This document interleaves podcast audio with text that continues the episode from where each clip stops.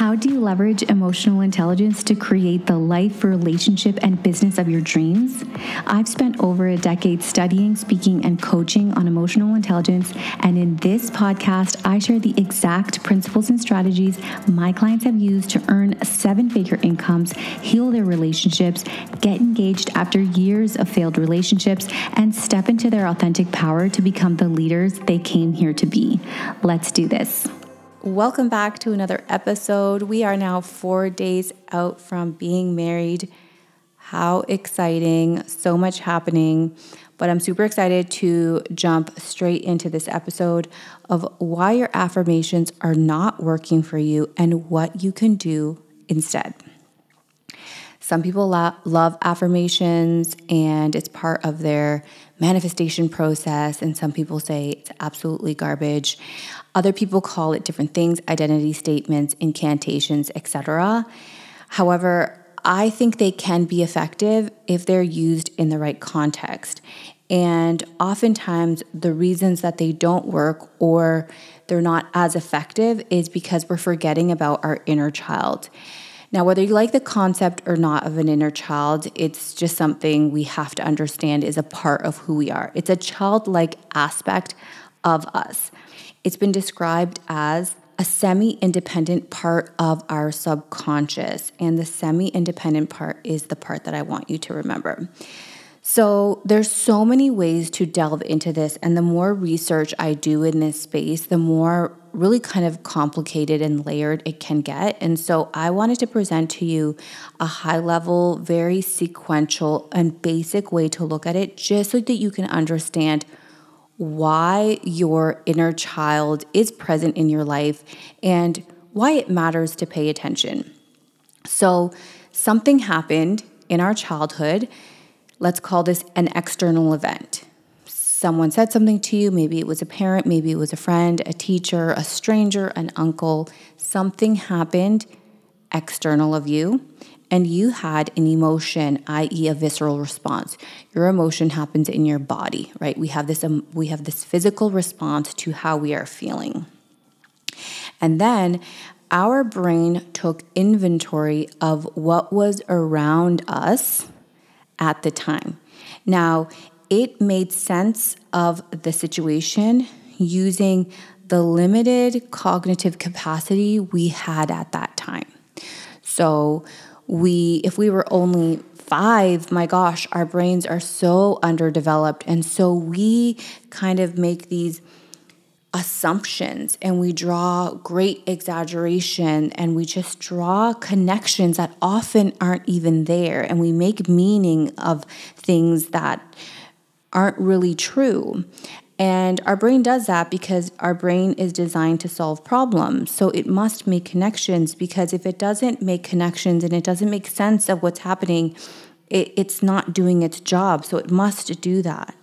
So, as you can imagine, if you are two, three, seven, 13, even 15, even 18, even, that with your prefrontal cortex, your executive functioning of your brain not fully developed, that you're going to probably make some inaccurate assumptions, which then leads to fear and limiting beliefs.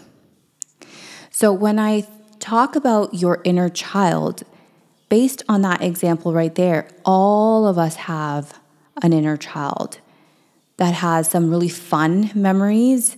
Uh, for example, someone who absolutely loves ice cream like because it was a core memory for her that's what she did with her dad every week they went they went for ice cream after school and so now she this is such a imprint in her body that she gets excited around ice cream. So we have the positive example, and then we have things that could be quote unquote traumatic or challenging. So, because it happened in our body, remember that visceral response, now your body has rehearsed that sequence. Your body and your brain took a snapshot, it worked together, took a snapshot of that situation. And now your brain goes, okay, this situation is dangerous. This situation is scary. We must avoid XYZ. And this is what can lead to irrational fears. Some people who are afraid of really random things, it can be traced back sometimes to situations like this. Something happened and they didn't have all the data. So the brain at that age worked with the data it could, worked with the um, mental capacity and faculties that it could, and came to these ridiculous conclusions. And now they don't like cheese. Cheese is bad. So you get what I'm saying is that because we've all had experiences like that, that our inner child is with us right now. And based on her fears and her limitations, those exist within us. And we know that when, for example, we're afraid to show up online, or we're afraid to speak our truth, or we're afraid to do these things that are actually really normal human behavior. But we're afraid because in our body, there's contraction. In our body, there's a stored memory of a time where that didn't work out well for us. And so, tying this back to affirmations, when we are speaking in first person, I am powerful, I am, etc. Well, if we go back to the definition of your inner child being a semi independent part of your subconscious, then it would actually make more sense to speak in third person, which is inner child work. This is the work that I do with my one on one clients when we're doing like our weekly calls or bi weekly calls. A lot of the times it comes back to okay, and what does little Vanessa need to hear right now? What is coming up for little Vanessa? Because here's the thing when we talk in the I am statements and when we talk about like us present day, the challenge with that is is that oftentimes we know the situation is irrational. Like we know, like, oh, I shouldn't have a fear about this. Like, of course I should just show up online. Of course I should apply for that. Of course I should have that conversation with my husband. Of course I should do this. So on a cognitive level at where you are right now, you already know. So you're not trying to convince yourself you know. The irrational fear is coming from your inner child. And until you talk to her and bring her into this reality and then talk her into a future reality, right? Into where you want to go, you will always be held back. You will always be in some way contained by your inner child. If your inner child doesn't feel like she's worthy of love, she's not going to receive love. If your inner child doesn't feel like she's worthy of wealth, she's not going to have wealth. If your inner child doesn't feel competent to run a business, you're not going to run a business. And this is the importance of speaking to your inner child. So the affirmation is I am powerful. I am a leader. I am XYZ. The inner child is you're speaking to that childlike aspect of you, which we know exists in our subconscious. So it is, it's okay. And I will give you an exact, this is exactly tonality, everything, how I talk to little Mars, i.e., little Matchy, when she is feeling scared and, and like really overwhelmed or whatever it is hand on heart space and I just take a couple deep breaths and I'm like, the first thing I say usually, and this is just what works for me, you can do what works for you. And you probably will try out a couple things before you find the language that she needs to hear. But for me, it's like, first of all, it's the, I'm here for you. I'm here. I know this is scary. I know you feel so uncomfortable. It's okay. I'm not going anywhere.